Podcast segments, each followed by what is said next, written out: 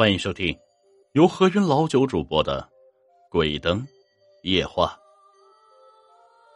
窗外淅淅沥沥的下起了小雨，点点滴滴落在水泥路上，啪嗒作响。张毅站在阳台上，望着昏暗的街景，听着耳畔的滴答声，不禁想起了自己的前女友。曾几何时，他也曾在雨中为前女友送过雨伞，接她回家。但是如今女友已经成为过去时，张毅自嘲的笑了笑，不是自己的问题，而是前女友变了心，找到了一个高富帅。不管怎么样，女友已经和他没有了瓜葛。张毅紧握拳头，长长的吐出了一口气。就在这时候，他的电话响了，看了一下名单，居然是前女友。张毅心中不禁一动。前女友这么晚了给自己打电话，有什么事吗？还是说回心转意了？他按下了接听键，语气有点激动：“小燕，你还好吗？”“挺好的呀。”电话那头是轻快的声音。“这么晚打电话，有什么事情吗？我好久都没有听到你的声音了。”“啊，也没什么事儿，就是想跟你说说话。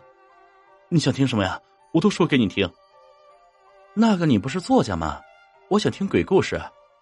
好，那我就跟你说一个故事。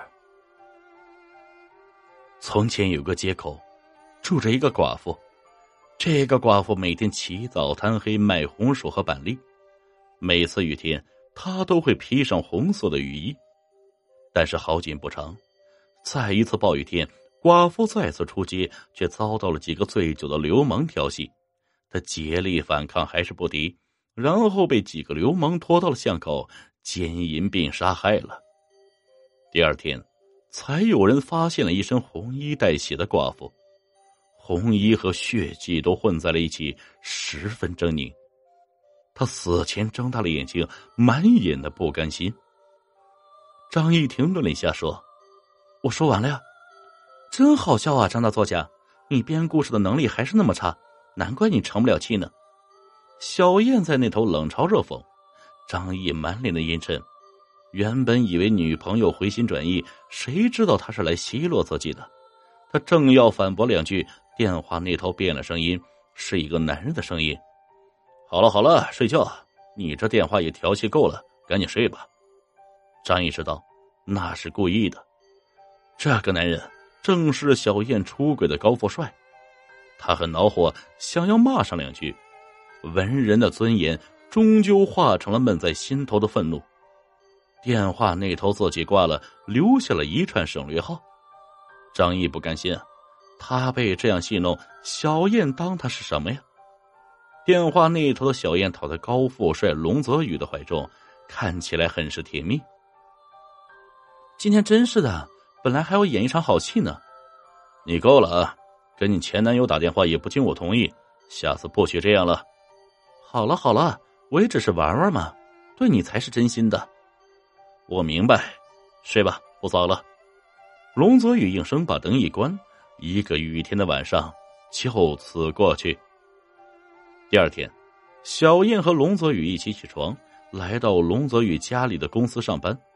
这天依旧是个雨天，小雨变成了大雨，哗啦哗啦，非常汹涌。深沉的夜。像是有一只凶兽潜伏一般，发出嘶嘶的喘息声。暗无月色的云层下，是一起行走在街道上的小雨和龙泽宇。雨天逛街的感觉很好吧？不太好啊，我觉得今天的气氛有些怪。龙泽宇看了看天色，隐约察觉到了些什么。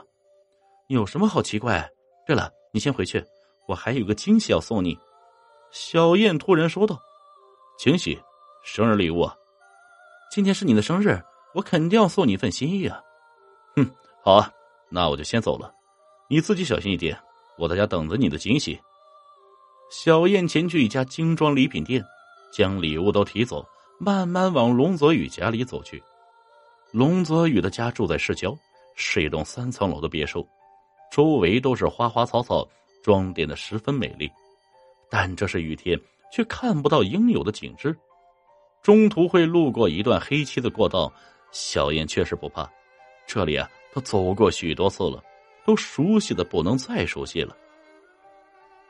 就在他走到一半的时候，突然附近的过道旁边出现了一个身穿红衣的雨衣人。这个人满身都被遮盖，在雨中显得格外的怪异。他浑身都被大雨侵覆，一双眼睛似乎在盯着小燕红色的雨衣，那不是张丽说的故事吗？这真的有人穿红色雨衣了？小燕十分紧张，她联想起那个故事情节，心头一慌，禁不住加快了脚步，希望不要被那个人碰上。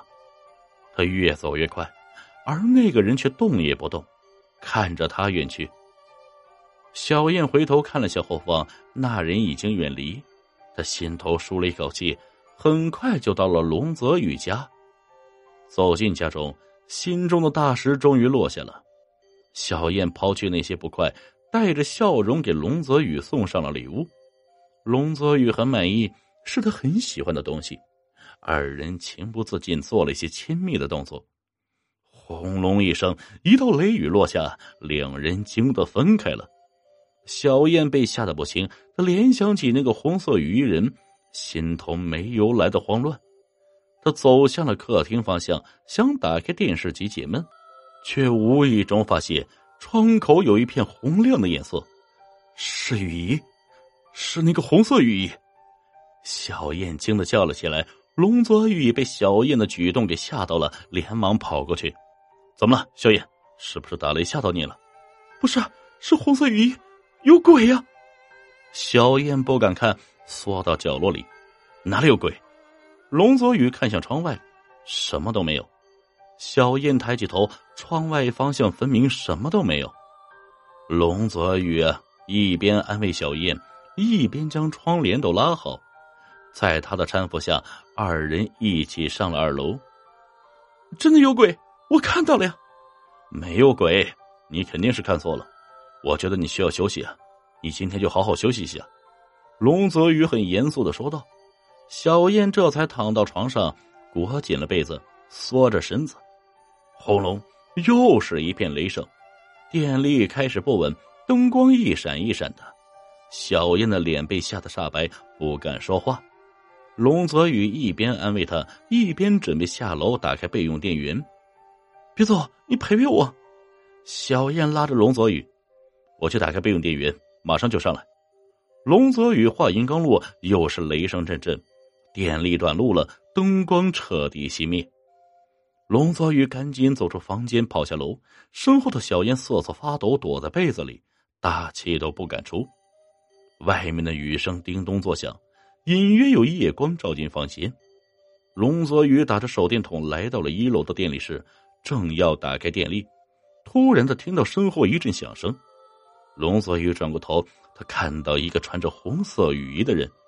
那个人双手缩在衣服里，显得非常的诡异。那人静静的站着，似乎在盯着他。龙泽宇没有慌乱，他立刻下意识的觉得有人闯进家中，他赶紧打开电源。就在这个瞬间，那人动了，衣服里掏出一个尖锐的利器。不等龙泽宇反应，利刃已经刺入了他的心脏，他喉咙嘶哑，发不出丝毫的声音，眼睁睁看着自己的胸膛被利刃刺入，血流如注。利刃收回，血光四溅，龙泽宇缓缓倒地了，一动也不动。龙泽宇，楼上传来了小燕的声音，小燕始终在呼喊，却没有龙泽宇半点声音。